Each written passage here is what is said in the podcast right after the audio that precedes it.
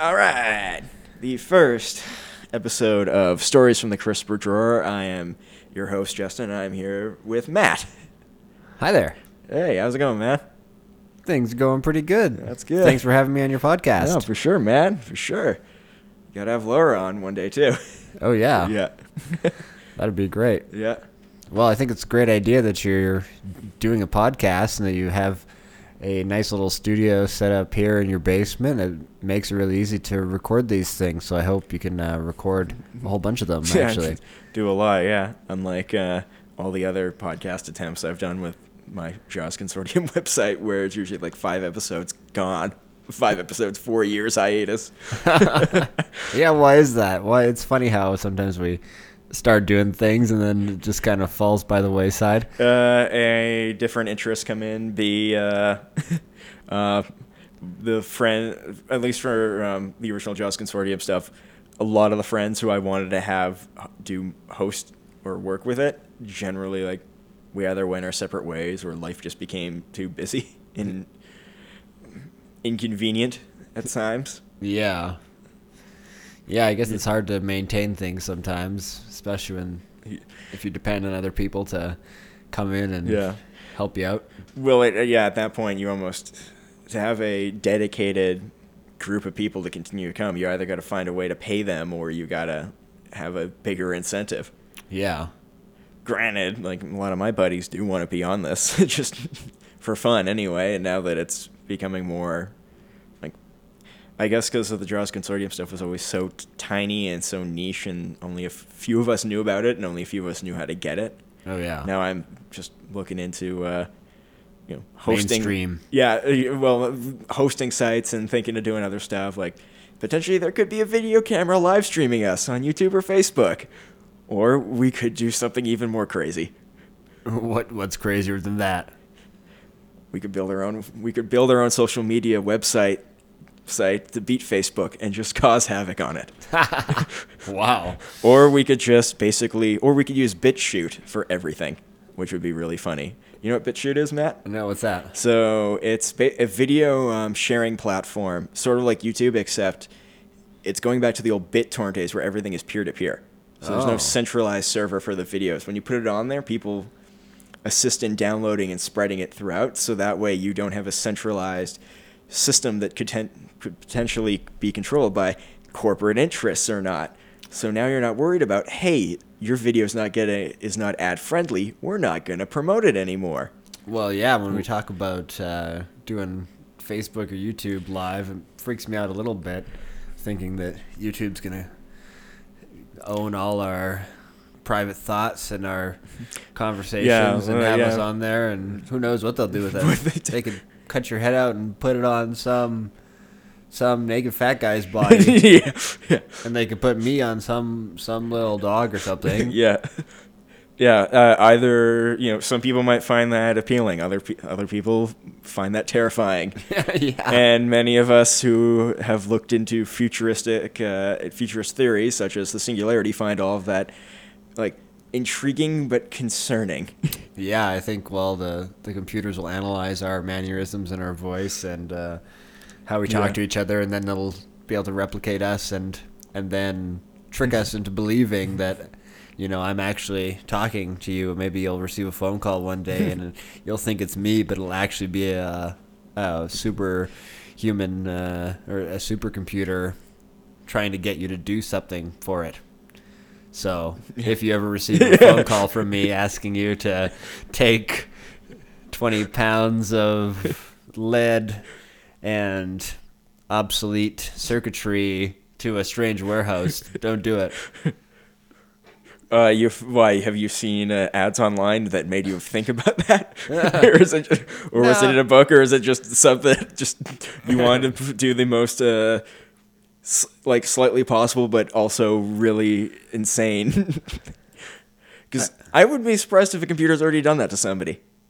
If if there's a good enough AI that actually has made that phone call. Coerce them into Well, doing something. maybe not coercing, but just convincing enough. Like I heard a story about uh, a guy in Texas who was he has a um, GM car with OnStar, and he on it, and he had a phone call come through, it and he couldn't tell it was a service call. He couldn't tell if it was a computer or a person. He was Wow. talking to. Like it was that just so normal. He's like he couldn't tell for the longest time because there was no cues. Uh, at least like the conversation, the person on the other end, if it was a person, didn't use a lot of uh, words that we would regularly use to describe ourselves or seem more human. And also, if it was a computer, it didn't use a lot of words or was didn't have stunted speech like some computers had. Uh-huh. So he's fairly he he's sort of in the point of like it could be human or it could be a robot that called me. I don't know which one yet. Wow. Well, yeah, we're not gonna getting too far away from that. I think. Yeah.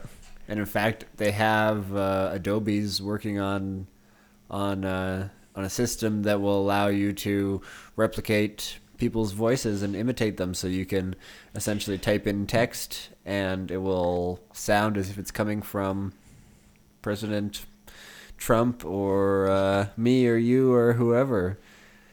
So we can finally make Trump say the things we, we want him to say. Yeah.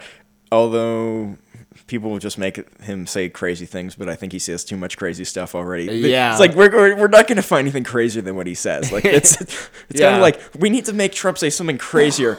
Sure. Have you not watched the last press conference? He kind of does. Yeah. It's like every time you think he can't be, oh, he just passed that line. Uh-huh. Yeah, as I was saying that, I realized like, yeah, there's not Maybe you, you- you need a more ar- articulate and uh, and better speaker. I think David Attenborough of uh, Planet Earth yeah, that because he's a quite a conservative type of spe- speaker. He's well, any basically uh, most of the upper class British people have are very conscious with their word choices and are articulate that way.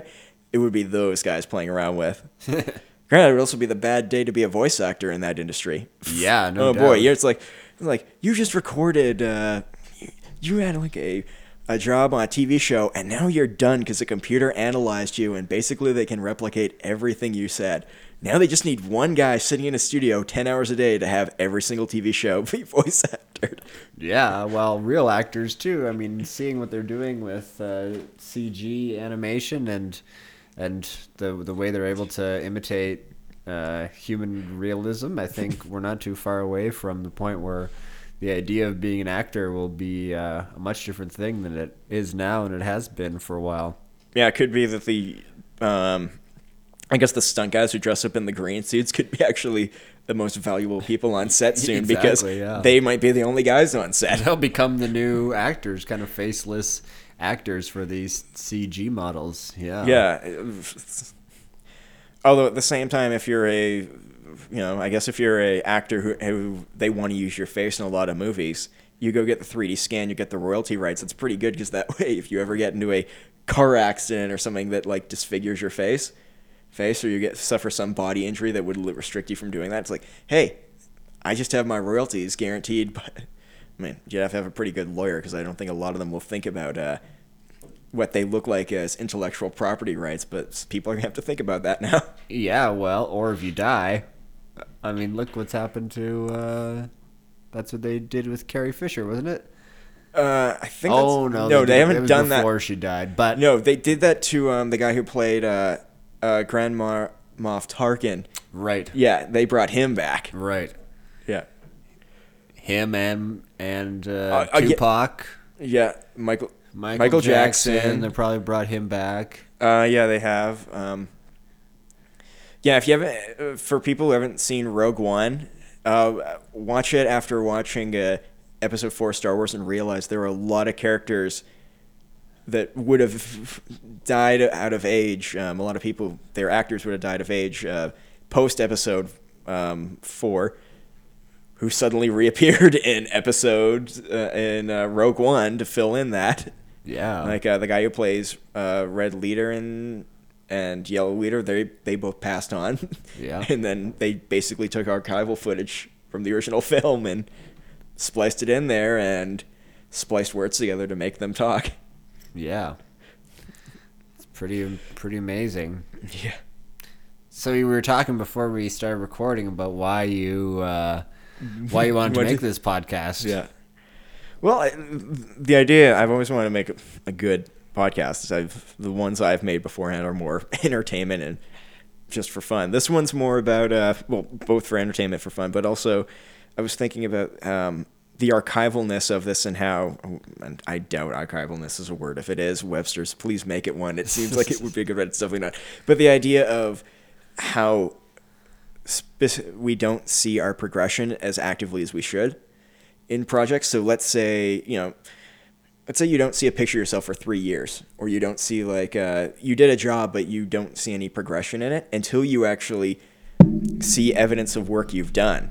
You don't know how well that's done or if you're a guy going off going to do your own project like hey i'm going to go uh, you know let's say it's something specifically in the digital realm like you're going to say i'm going to write a book. I'm going to make some music. I'm going to build a couple of websites. I'm going to make a video series. I'm going to do tutorials or like teaching stuff like that.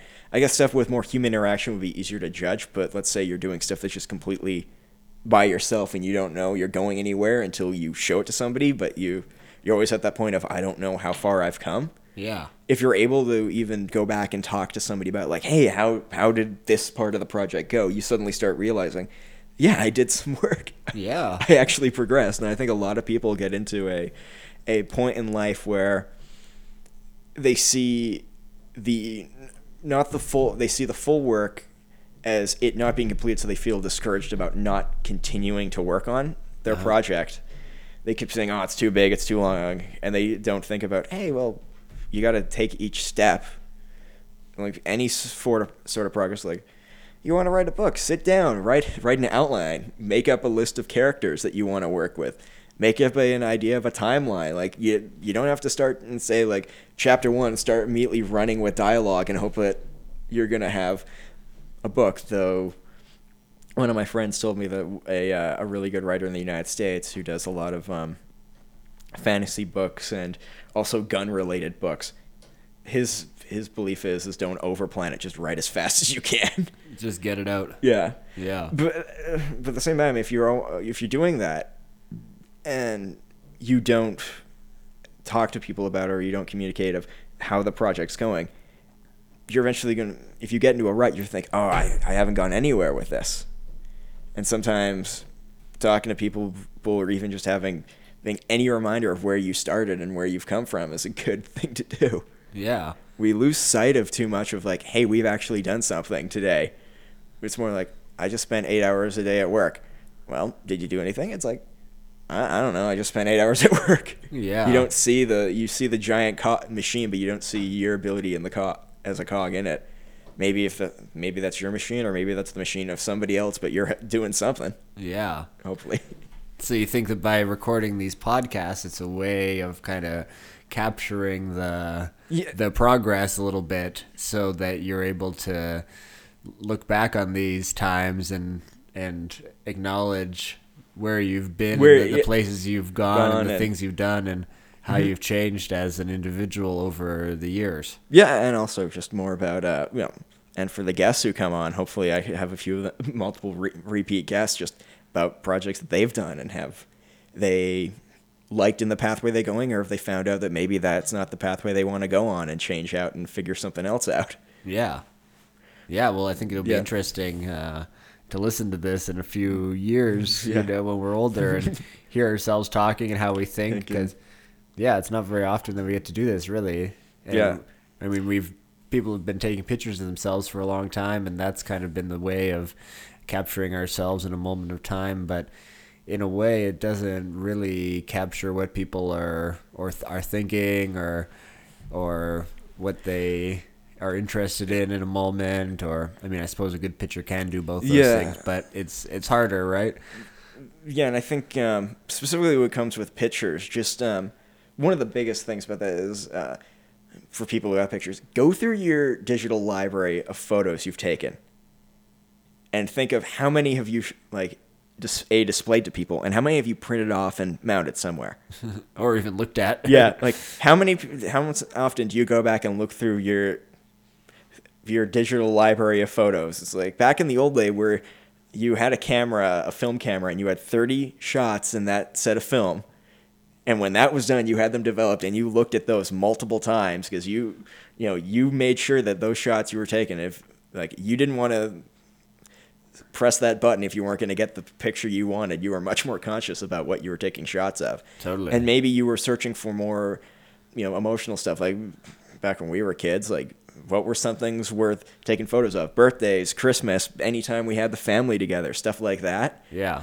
big big events and now it's like hey i have a camera on my phone with multiple gigs of storage space selfie selfie selfie it's Yeah. like like i got on the bus. Time to take a selfie. I got off the bus. I'm gonna take a selfie.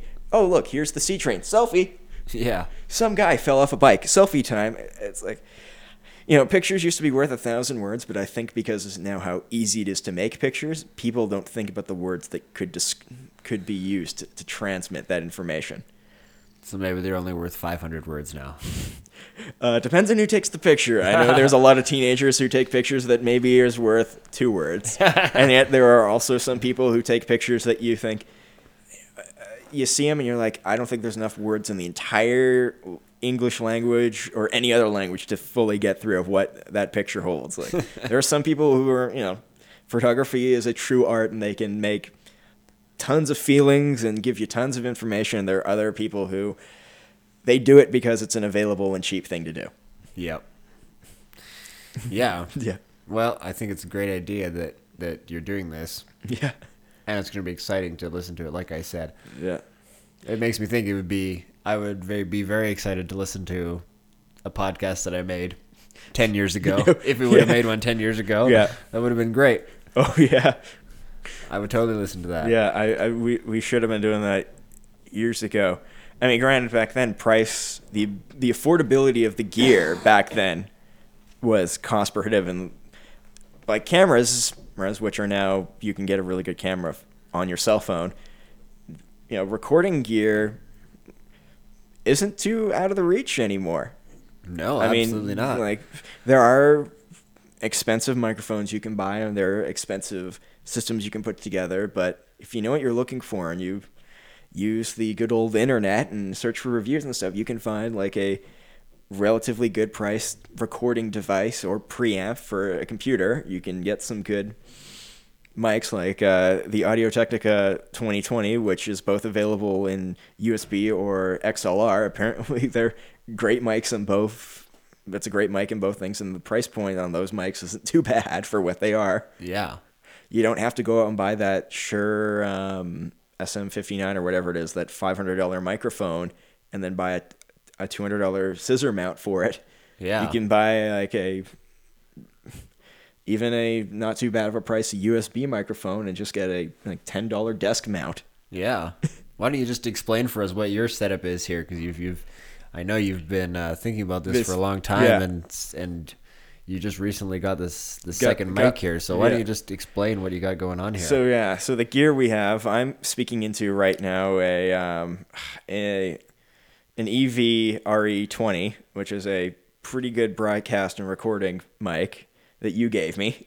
I did. Yeah, that you used for a good period of time, and then I went onto Amazon and I wanted uh, some desk-mounted uh, scissor, um, scissor mounts, I guess is what they're called, or scissor stands, kind of like the old, um, almost like the Pixar Light and the ability of it to move around with the arms, stuff like that. Yeah. I just went to Amazon and searched those around, and I mean they're they're twenty five dollar units each one, so you can get really cheap ones in Amazon. Uh, we'll see how they hold up, but heck, for twenty five bucks, they look like they're they're pretty good quality. They're from China, but I'm not gonna knock them. it's not like they're gonna break in half. You don't have to buy like the hundred dollar versions of these.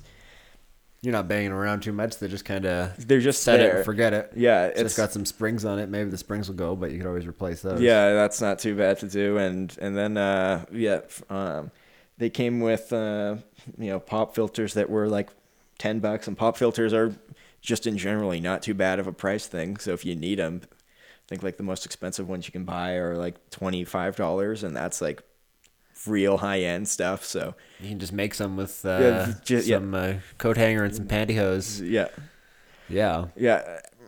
So that's So- the mic that you're on, and then what what do I got going So then uh, Matthew's got an Audio Technica AT 2020, um, it rec- which is a nice mic I just picked up. Uh, Again, you can get that in a USB or an XLR. Depending on your setup. And And you got the USB or the uh, XLR version because it's yeah. Traditional? Yeah, it's traditional, and it it was cheaper, and uh, uh, it's also feeding into the v- device I have. XLR was the only thing, and I have a Zoom H6 recorder, which is only recently I found out an actual preamp that you can run through your computer using either its USB. It's designed to be an audio interface, or it can be just a mobile recorder. It's and we're using it as a mobile recorder right now. yeah. And it, it's just it's a great little thing. Like um, th- the Zoom company, if you want to ever buy like mobile recorders, if you just need one for if you're just going to do like a simple stereo recording, you don't want anything fancy. Their H1 line is an amazing recorder, Yeah. and I have one of those, and I just That's more love of a 'em. little like pocket kind Yeah. of mini recorder, right? Yeah, they're great for the price. Um, I've never had a single problem with that one. Th- They have th- their new um, H4, which is similar to this uh, H6, where it's got a you can trade off the heads. So the H6 is a four XLR input, but it also has a left and right module, which comes with an X and Y um, mic, as well as a broadcast style uh, side record mic. And for the package, that's actually not that bad. And you can buy add-on um, add-on units. Actually, I think it's the H5 this one works with. But you can buy the add-on units, which are is a shotgun mic and two more XLR ports, which for the price again isn't that bad.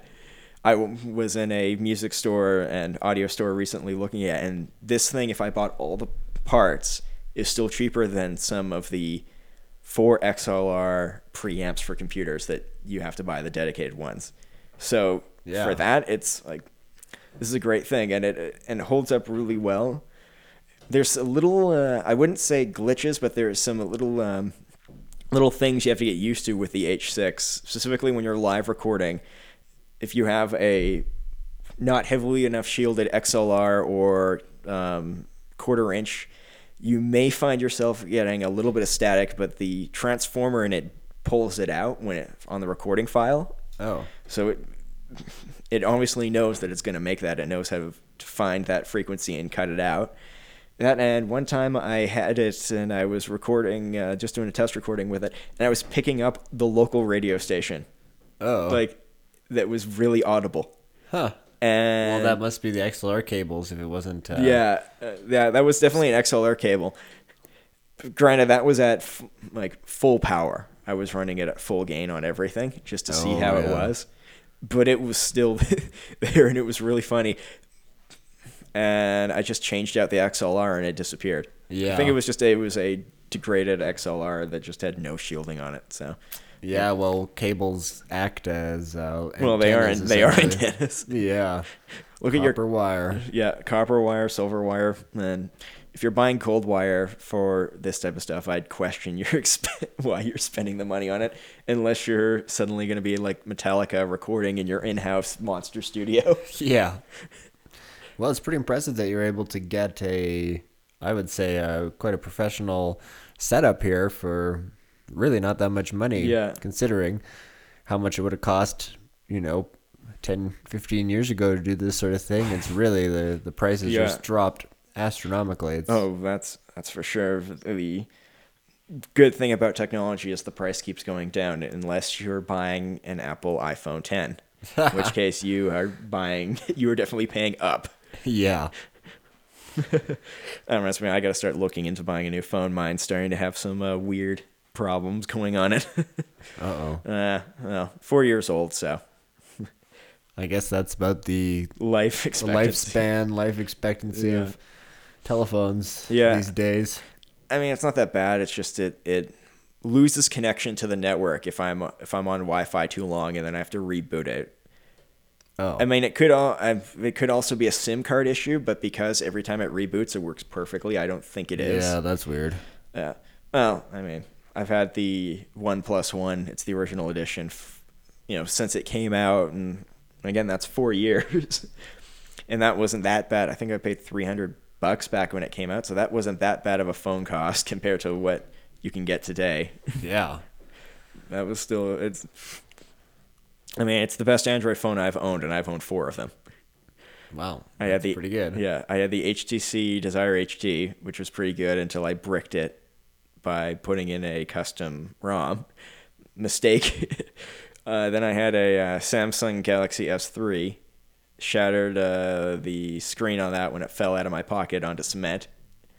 And then I had um, mm, it's the it was the LG made Nexus 5 for Google.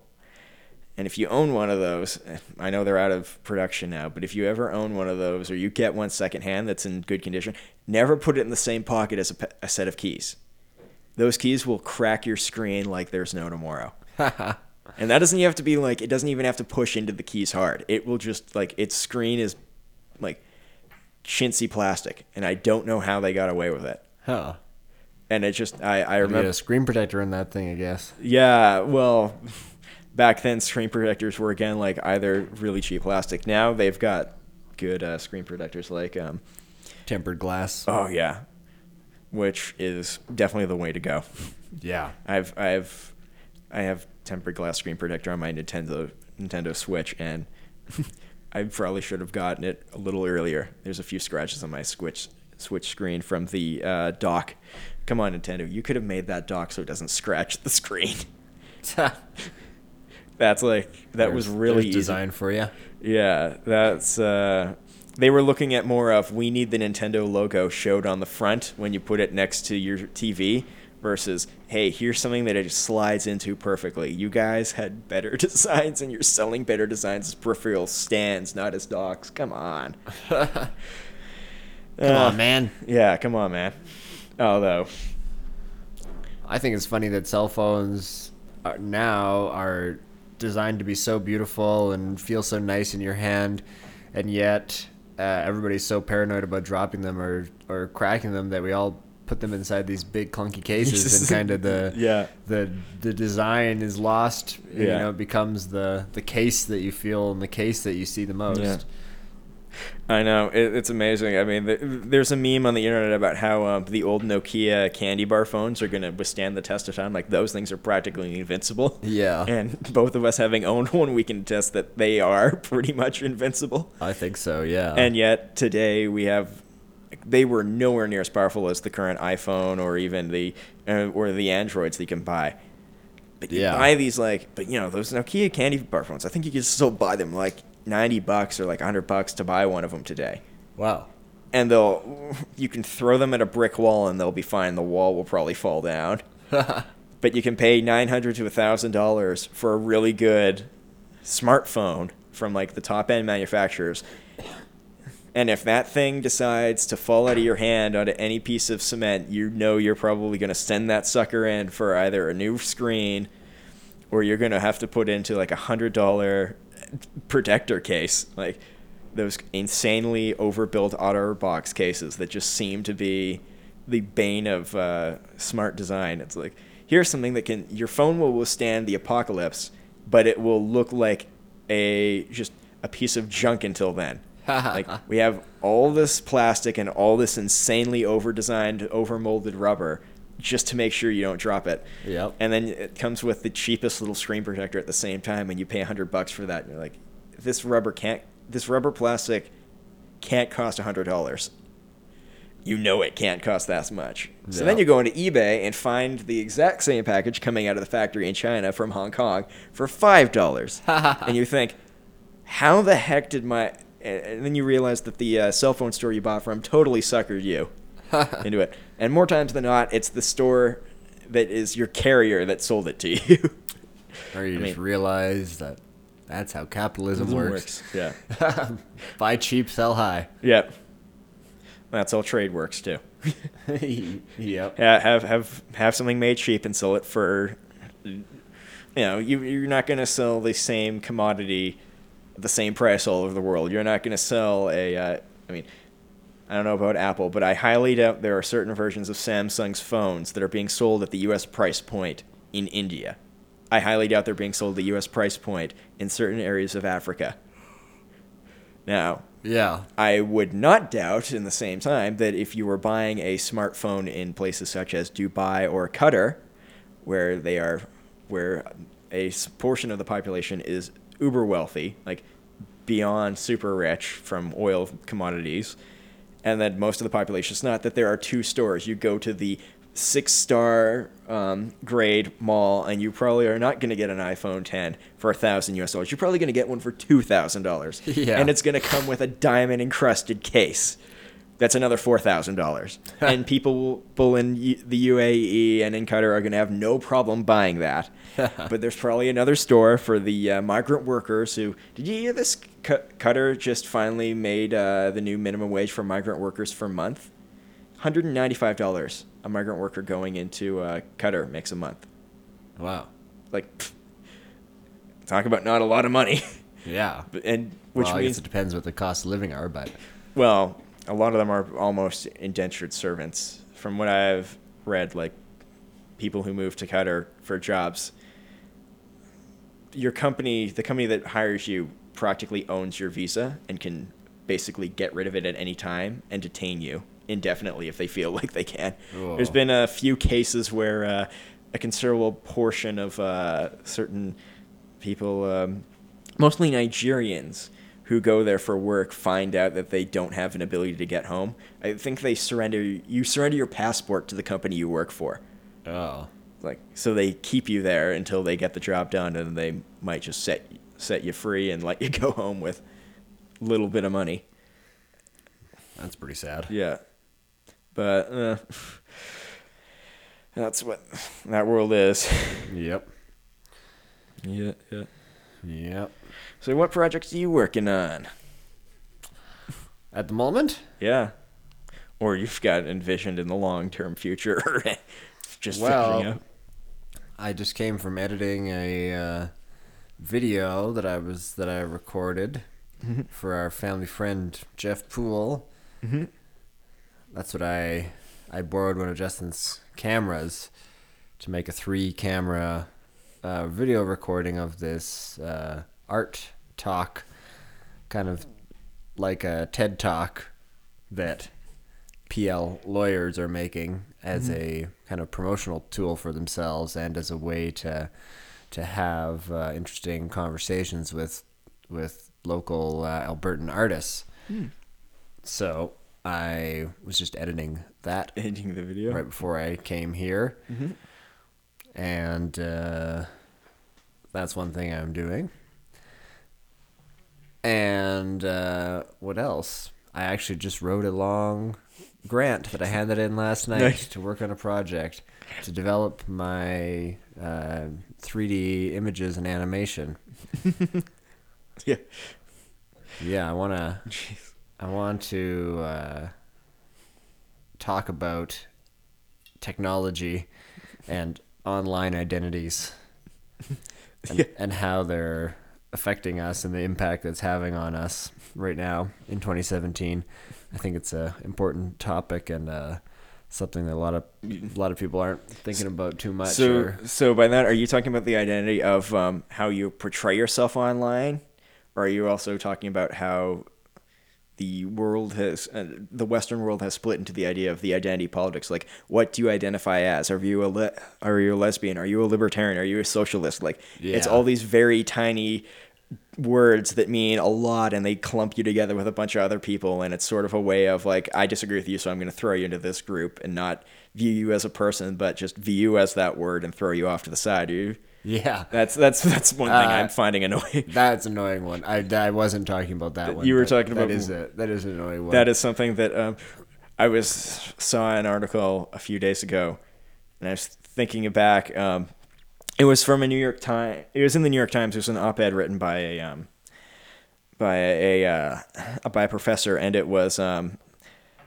the title was very concerning, more about from the fact that that title has to exist, and that that question has to be asked. The title was um, uh, "Can my kids be friends with white children?"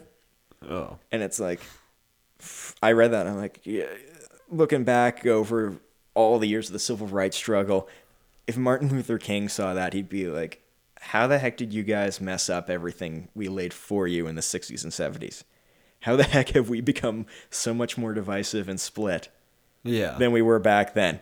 Like back then it was bad.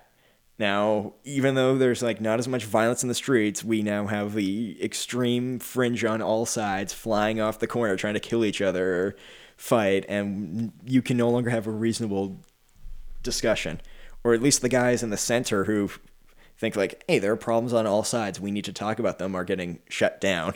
Yeah, it seems like right now we're living in a time of the shutdown and Yeah. and the the not allowing people to speak and The- protesting to the point of of uh, silencing. Yeah, it's concerning to see this rise of um, sort of thought policing to the level it has become. Yeah. and unfortunately, it seems to be the uh, the left wing that's doing it the most.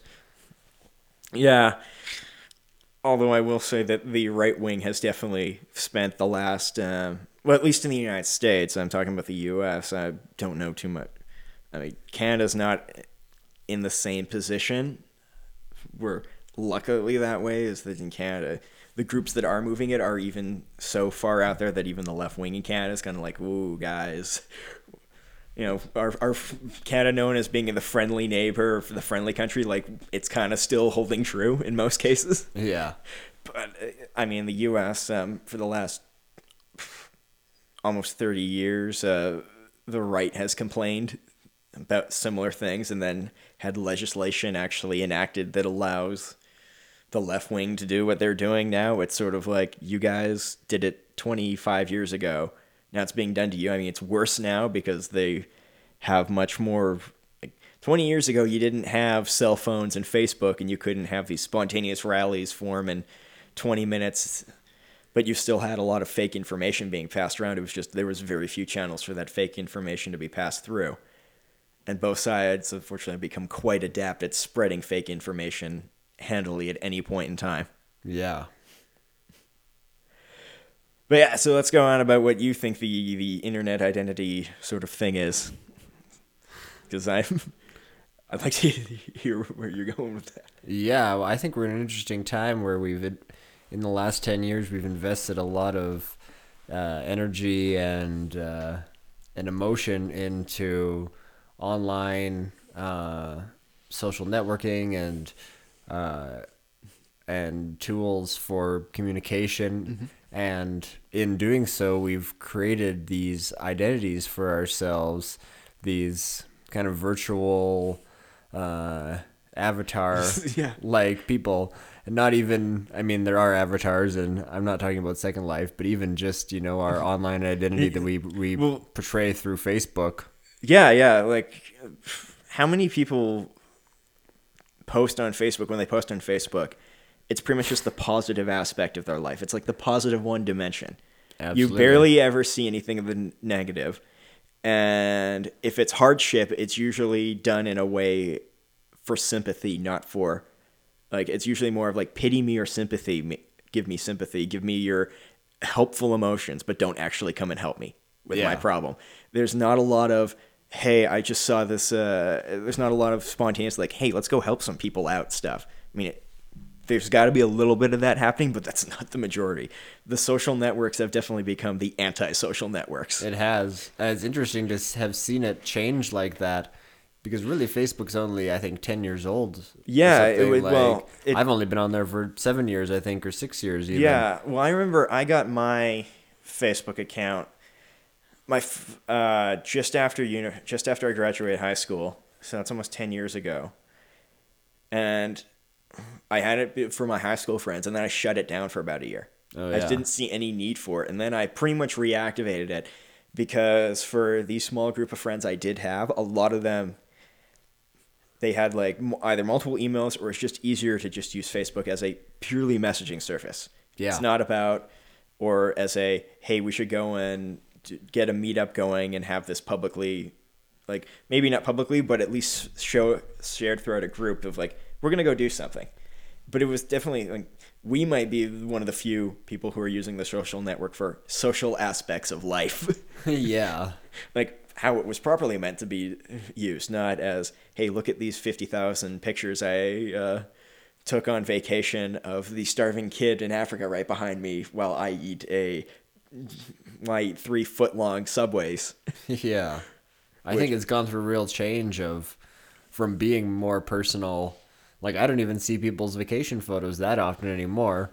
Far less than I used to. I think Yeah. it, when it first started, when I was first on there, it was actually very honest and kind of Yeah. reflective of how people were doing during the day or funny things that they saw. But I, in in the last few years, it's really become a uh, sharing like link sharing like sharing news articles.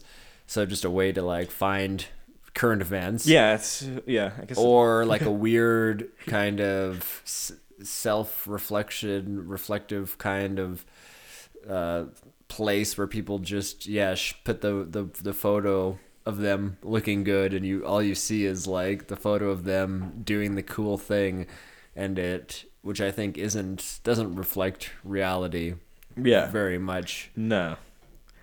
and I've read that those that that atmosphere of of just sharing the the positive things and making yourself look beautiful and sharing things that make you seem like an interesting person uh, it actually has a, a, a real negative effect on people and especially uh, younger people who are using it as a way to try to fit Yeah. in and to be popular and are just kind of discovering themselves you know teenagers when when they're in this kind of competitive race to post the most beautiful you know It's like- selfies and the or most it's like yeah the best the best thing is like hey look i'm like it goes back to uh, well it, it, yeah facebook sort of become just at least that aspect the competition of hey look i'm the guy who got who stayed up late at night to be at a game store to buy the newest video game and i want to post the video of me standing in line with 25 other people because I'm the only one doing that of all my friends and brag to my friends like instead of actually going to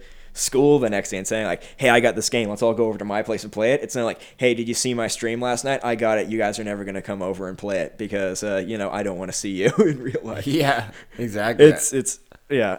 I think and- people are hanging out a lot less in real life. Oh, for for sure they are, and and um, one of the big things about that, about what you bring up is the fact that um, biologically, at least, I'm not sure about the age for females, but I know for males, like our frontal lobe, like the most important part of our brain that makes most of our decisions, isn't fully developed until about 25. yeah So if you buy in and you you have a Facebook from like I think the minimum age is like 14 years old. that's what they That's- say but i think i'm Oh, sure people it's have it. for People have it for younger than that for sure. But imagine if you sign in, you're a 12 year old, just going through the motions of puberty and all that stuff, and you have a Facebook page and you have friends your age, and you've got friends of friends who are, you know, your your your best buddy's older brother who just went off to university, and you're seeing that sort of stuff, like. Like, and he's only posting the crazy stuff that he's doing at university. He's only posting the frat party videos and stuff like that. How is that going to affect your thinking for the next 10 years before you actually have fully developed who you are like your your brain has fully properly developed itself and then it's like well i just spent the last 10 years gorging on crap from f- facebook and stuff like that and just these obscene lifestyles that people are living. I want to live that way now. Yeah. versus being like well okay i'm 24 years old. I probably should consider getting into a career path or a job or something that's going to give me some form of steady life or something like, like that. eh, or, you know, looking for positive, mutually beneficial relationships with people so you can learn and learn from them and work together on something. Now it's become a much more aggressive, I got to be the first at that. I got to do this first. And I think that the, um, another aspect to that is just how um, uh, and this is more about the video gaming world of, of the idea of um, the websites such as Twitch and live streaming video game playing. How important it is now. Oh, I got the new video game. I'm gonna play this. I gotta get like the high score on the uh, what's it? Um, player unknown. Uh, player. Uh, frick. Um, PUBG. Player unknown battlegrounds. It's like which is a big battle royale game. Like I gotta show myself doing this amazing gameplay, and if I don't, I'm not gonna feel satisfied with my day. It's like hmm. maybe it's kind of changing the way people play video games or the reason I think- I think- the reason that they're doing it I think the competitive aspect of multiplayer has changed. I don't know if it's as much with the single player. Although the idea of let's plays for single player games, you're now cre- having to create your own persona as you're playing the game to interact with your audience. And I mean, I would love to stream myself playing video games and doing stuff like that. I just don't think that I want to make a persona that isn't that you know I don't want to make a secondary persona. And video gaming for me is largely a single identity time. It's just for me to be me. Mm-hmm. And not not saying anything wrong about the guys who are streaming and doing stuff like that, but there's got to be some for form of that that is potentially negative or destructive. And I think if you ever, if people ever decide to go onto YouTube, which also isn't is part of this problem, but searching like all these crazy videos of like the insane streamers who got kicked off for and what reasons, you start seeing aspects of these people's lifestyles that are generally stuff that you shouldn't see or that they think because they've got a million people following them they can get away with stuff that just the regular Joe couldn't get away with. Like what? Uh, one story. Being racist or sexist? Well, or- no, I mean not the racist thing because the biggest YouTuber in the world, uh, PewDiePie, after making a very very questionably uh, questionably tasteful joke, which I haven't heard the joke and I I sort of only know about the second hand, but he got a lot of his sponsors to drop out because he did something that was like racist comments about or Nazistic comments about Jews. Ugh. I don't know if it was a parody or not. I, uh, but he lost a lot of sponsors from that, and he's huge. So imagine what some of that was the big story that the Wall Street Journal I think got earlier this year. But there are definitely stories of people doing stuff like that. I did see one video where there there was a Twitch streamer who Twitch had to ban completely because he found he just he was a racist homophobic guy and he did um I think he, he um he did something illegal on live stream. I can't remember what it was, but he actually live streamed himself like committing assault or something like that to his girlfriend. Oh. And then tried to play it off as like, oh, she she's fine with that. Oh. Like, and Twitch basically f- threw the book at him, but you know, that video was still like Twitch didn't knock him out until like two days after the fact. So if you were on that live stream, watched it, and you're a young kid, maybe you got away with. Maybe you thought, oh well, it's okay to beat up my girlfriend now. Or you were a subscriber and you watched the VOD, you're like, ah, maybe that's not. Maybe that's great for entertainment. Maybe that'll get me a couple of more thousand views. yeah. Another story I do know a lot more about was um, these two YouTubers. Uh, I don't want to name them because I detest using their name because of what they've done. Is so, even though it's not despicable, as in they didn't hurt anybody physically, they did do actions that were morally like wrong to begin with. Uh-huh. Basically, uh, um, a big thing that's taken off in video games is the idea of loot crates. These little crates you get from playing good, and then you can unlock them, and it's either skins or gear. It's this random stuff. It could be for some games, it's like skins for your firearms. Like it doesn't change any physical thing about the gun, but just the look of it is super rare, and there may only be so many of those generated a year. Uh-huh. So they become really valuable, and the, these two guys created a website that you could take your skins from your game and gamble them against other people. And they advertised it on YouTube as if they found this website. They just happened across it one day, and then the website was going to sponsor them. Well, news came out that they actually made the website, and that every video they posted, they posted with them being the bots controlling the uh, algorithms, so that they were always going to win Oh. and it's illegal to do that. If you, it's illegal to run a gambling website in the United States. Period.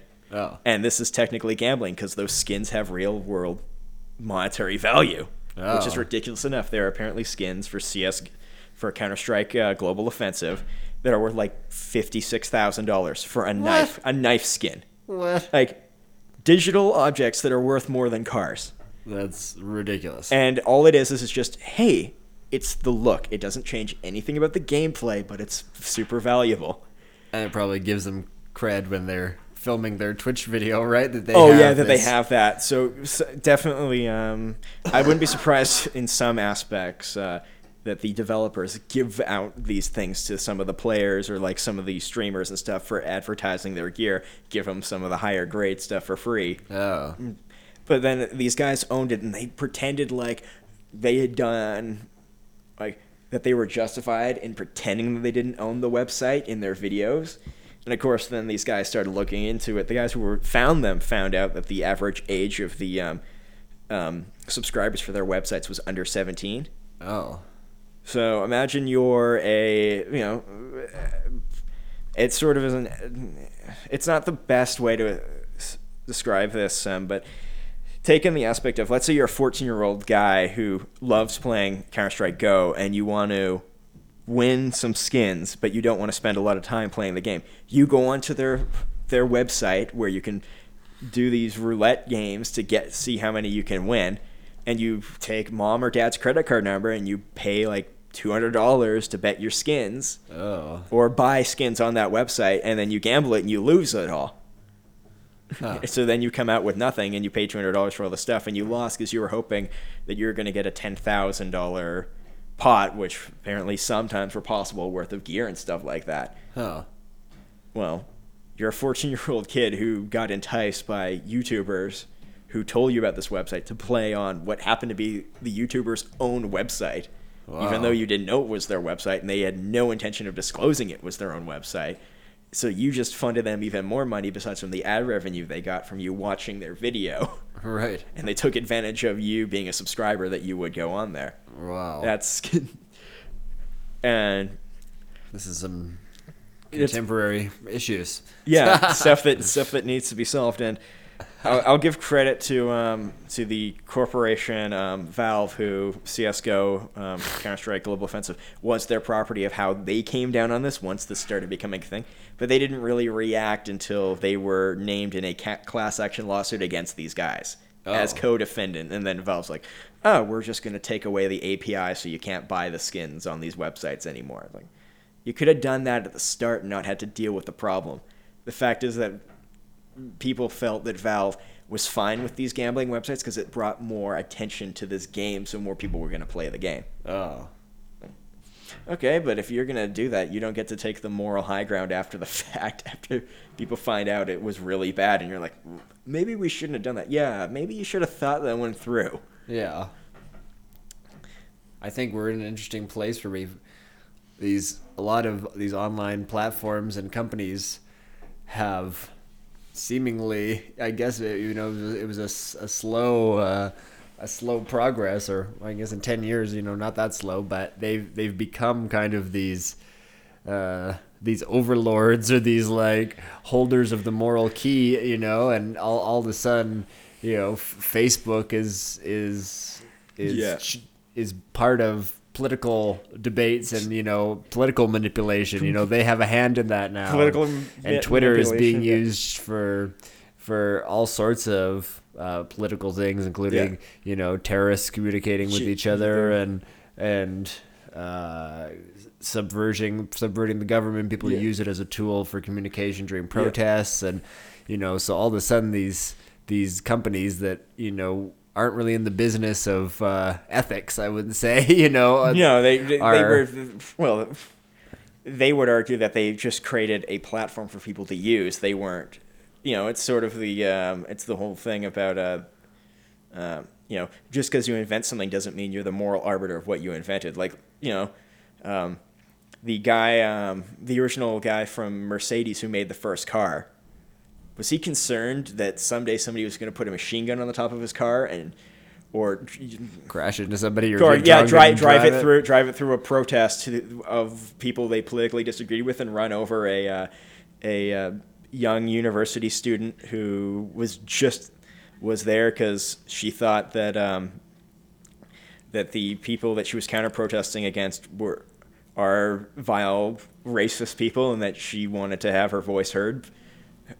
Was like- And because she was there, she got run over by a Ford Mustang. it's like, do you think that Henry Ford would have would want that to do it? He would logically, of course, he would say he would hate for that to happen, but he doesn't control what the end user does, and that's how a lot of these companies view it: is I just created something; it's what you do it do with it.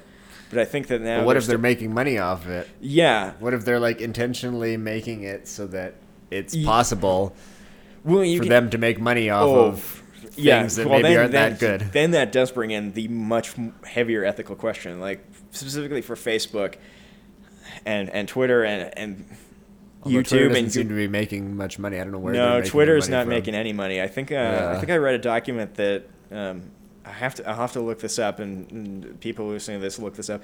But I think they said like at some point for some of the major like people who have more than a million followers on Twitter, it's like somewhere close to thirty percent of those followers are nothing but bots. For most of them, it's like there's a lot of fake Twitter accounts, and I remember. Uh, I think it was late last year uh, that Twitter got in trouble because when they made their I- initial public offer for stock, like a bunch of the accounts that they used were robot accounts that they themselves made to keep their growth numbers up to make it look more valuable than it actually was.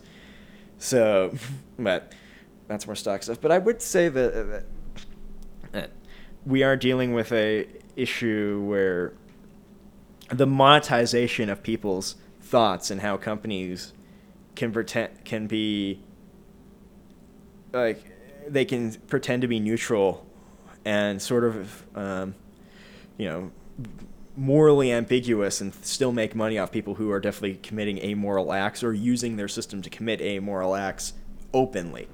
Like um, the guys um, the fact how um, certain groups uh, certain terrorist groups have seemed to have no problem using Twitter, even though what the information they're spreading around definitely violates Twitter's terms of service.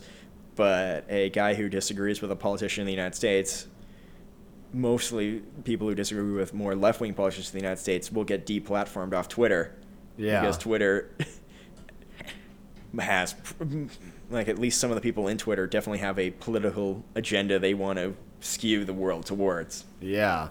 I mean, but what about even the fact that studies are saying that I just read an article in the Atlantic saying that Mm. using just using Facebook is bad for your health. You know, it's kind of like it's like cigarettes in a way, you know, for Oh, your brain.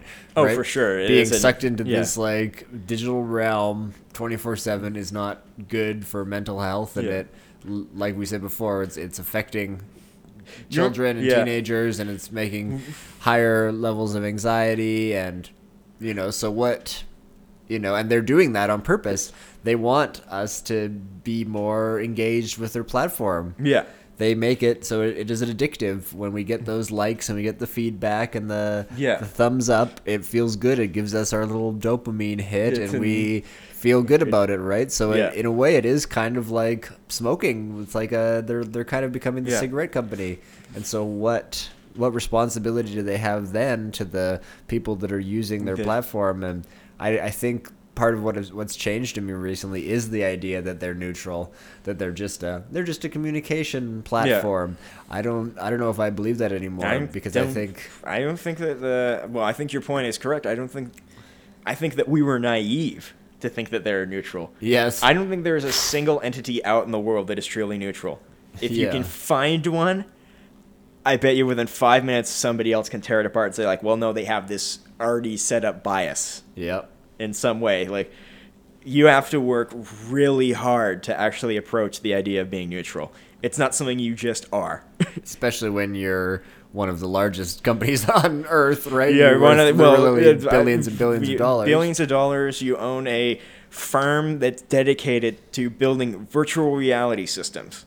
like, yeah, remember when when Facebook first bought Oculus, how people were kind of like how there was um I don't know if you saw this, but in the video game community, there was quite a lot of people concerned about that. Yeah. More because of the the the aspect of a social media giant buying a virtual reality platform is like are are, are the insanely over uh, joked about cartoons in The Simpsons about how you plug into a virtual reality, or um, from a show that will date me even more of the cartoon uh, Tales from the Crypt Keeper, where you get sucked into the video game and now you have to fight for your life to get out of it. like when those guys wrote those stories, they were making jokes. Like they never thought it would get that far. We're approaching a time when that addiction is becoming a potential reality soon. Absolutely, and I think virtual reality has the ability to to manipulate and coerce and uh, control us in a way that's even greater than Yeah. cell phones or computers. Really, Yeah.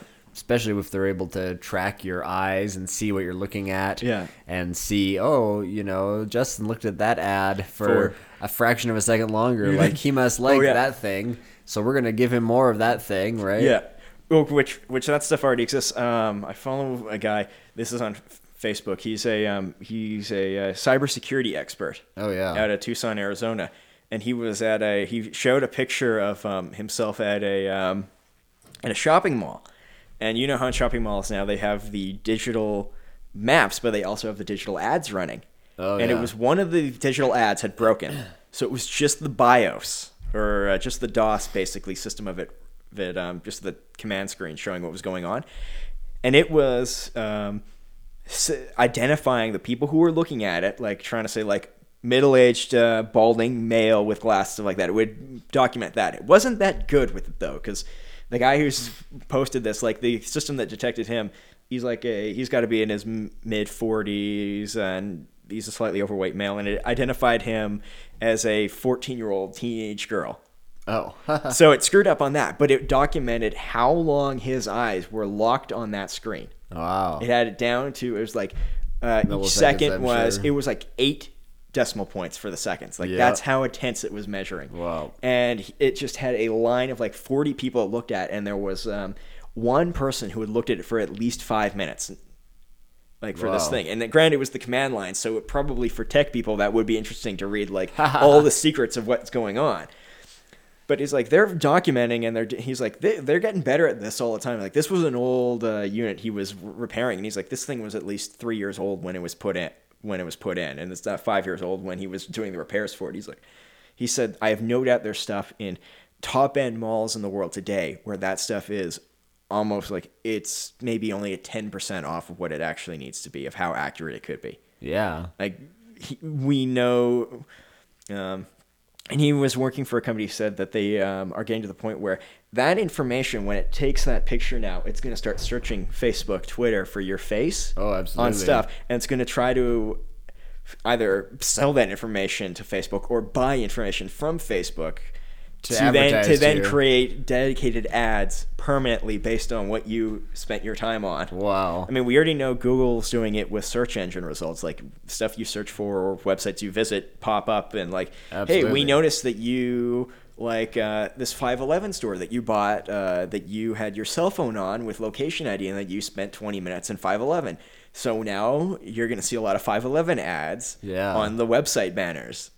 Oh, we noticed that you like you like Nintendo. You search Nintendo in our search engine. We're gonna show you Nintendo deals that are currently on at your local Best Buy. Yeah. Like, uh, or even at the mall. Yeah, You liked your you liked your friend's post showing their new Nike shoes, so we're gonna show you an ad for the Nike Nike- store yeah. that's in this Mall, right? yeah. For Nike shoes, maybe similar shoes or like Yeah. something, right? Well, it could get yeah. very intelligent. and- Well, yeah, I remember um this is a dated movie, but um the Steven Spielberg and Tom Cruise movie Minority Report. Oh, yeah. Where the stores the cameras in the stores would take a picture, would take your uh, picture of your eye and it would tell you what you bought last time you were in. Do you want the same thing? Yes. It's like or that would be able to know, hey, you paid your pass for uh, for the train today. You get to ride, or no, you didn't, or hey, we've seen you ride the train for free before that you didn't pay. We're not going to let you on this time. We've Uh-huh. notified police of your location. Yeah. Please don't move. We're tracking you. It's like that is definitely happening. I think um, And what are the laws, or how do we? how do we adapt to that? Well, how do we? How do we live in a world where that sort of thing's happening? I don't think we're prepared to Uh, to be there. We're not even thinking about the real, the you know, the ethics or the the the moral implications of living in a world where advertisers are able to manipulate way, you in ways that you don't even Yeah. know or aren't even aware of. Yeah. Do you remember?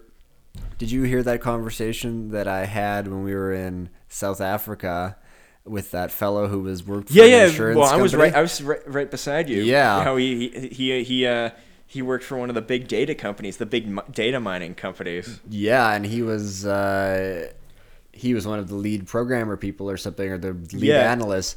And he's he gave us that example of insurance companies uh, buying uh, information from Google and from other uh, tracking ad tracking services and kind of uh, cookie based uh, web tr- personal web tracking uh, services that would tell them uh, when people were going to get a divorce. Yeah. Just based on the searches they were making and the things they were looking at, and the people themselves, and this is the craziest part, is the people themselves Don't don't even realize that's that they're they're- going to get a divorce. how how the psychology of this Yep. has become so well developed that it's it's precognitive in a way. you can, yeah. Yeah.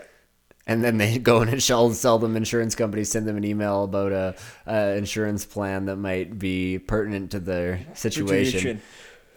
Well, yeah, I have no, I have no doubt that's going to happen soon. Like, I well, I've no doubt they're already doing that, but I would imagine that specifically for car insurance and vehicles like that. I mean, assuming that self-driving cars don't take off as effectively as quickly as people think. Yeah. I'm sort of in the. I used to be on the thing of self-driving cars. Once they start going, they're going to be a non-stopping force. But I I saw a, um, one of the guys who works for a uh, company that's developing self-driving cars, and he was not. Um, he was not enthused about how quickly it was going to be. He thinks it's actually going to be a lot slower of a progress. And when people asked him why it was going to be slow, he said, "Well, easy, because the government's not going to let us just put out self-driving cars everywhere, and there's going to be a lot of people who aren't going to want to give up driving. Like there are a lot of people that find driving fun, so Yeah. they, they have to figure out how to get beyond that." Which then brings us to uh, an interesting side note. Do you know that um, the company Frigidaire, which moves fridges and they sell fridges, they're an appliance company, has been transporting all their fridges from Texas to California on self-driving trucks, semi trucks, Really? for the since mid 2016. Wow. They've had a driver in the cab, but he just sits there, Oh, and the car drives it all the way. Yeah. And by the by the end of next year, there won't be a driver in the cab. Wow. I didn't even know that was going on. And apparently, that it's been so successful. They've had no issues. They're like, well, we can finally move this. And I mean, granted, that's freeway driving, so it's only taking freeways and avoiding major cities, going around them. But that's still a huge leap forward. And I think, sem- frankly, semi trucks are probably the most sensible to get self driving first, because that is a job that's typically a guy sitting in a spot just driving a vehicle for long periods of time. The biggest Yeah. problem with those is driver fatigue. Yes. A machine doesn't suffer from that as much. It's way easier to deal with that. Doesn't suffer from it at all. Well, it, do- A, it doesn't suffer from it. It will suffer from mechanical fatigue. Okay, so just learned something. We got to watch the uh, time on how long the card goes for. kind of made a mistake. We have a. I've got a little too small of a card in there. I'll- I'll fix that for next go round. So now we're recording a wrap up after we cleared some space from some old projects that are like at least three years old. So oh, good. yeah, Well, this is what happens when you're doing starting out. podcast. and starting out. Yeah, you Yep. don't think about that stuff until it happens. It's better we did it today than if it was like in the middle of some insanely important conversation about uh, you know some project and it was like we need help on this can anyone help and just cut out and not realize it and post it online and people are like hey where did 90% of your podcast go i was really interested in that segment Yeah, well, Yeah. when we get Trudeau in here or Michael J. Fox, yeah we got to make sure we got enough room on the card so we can record them. yeah michael j fox oh that would be interesting Yeah. Hey, Marty McFly, did you think you'd actually see this world? like, we don't have self tying shoelaces, or do we have flying cars? But there was stuff Back to the Future didn't predict that we definitely have better than that. yep. yeah. All right. Well, signing well, off. thanks for having me on Yeah. the show. For sure, man. Yep. All right. The stories from the Chris Patrol episode one. Signing off. Justin and Matt. Bye. Bye.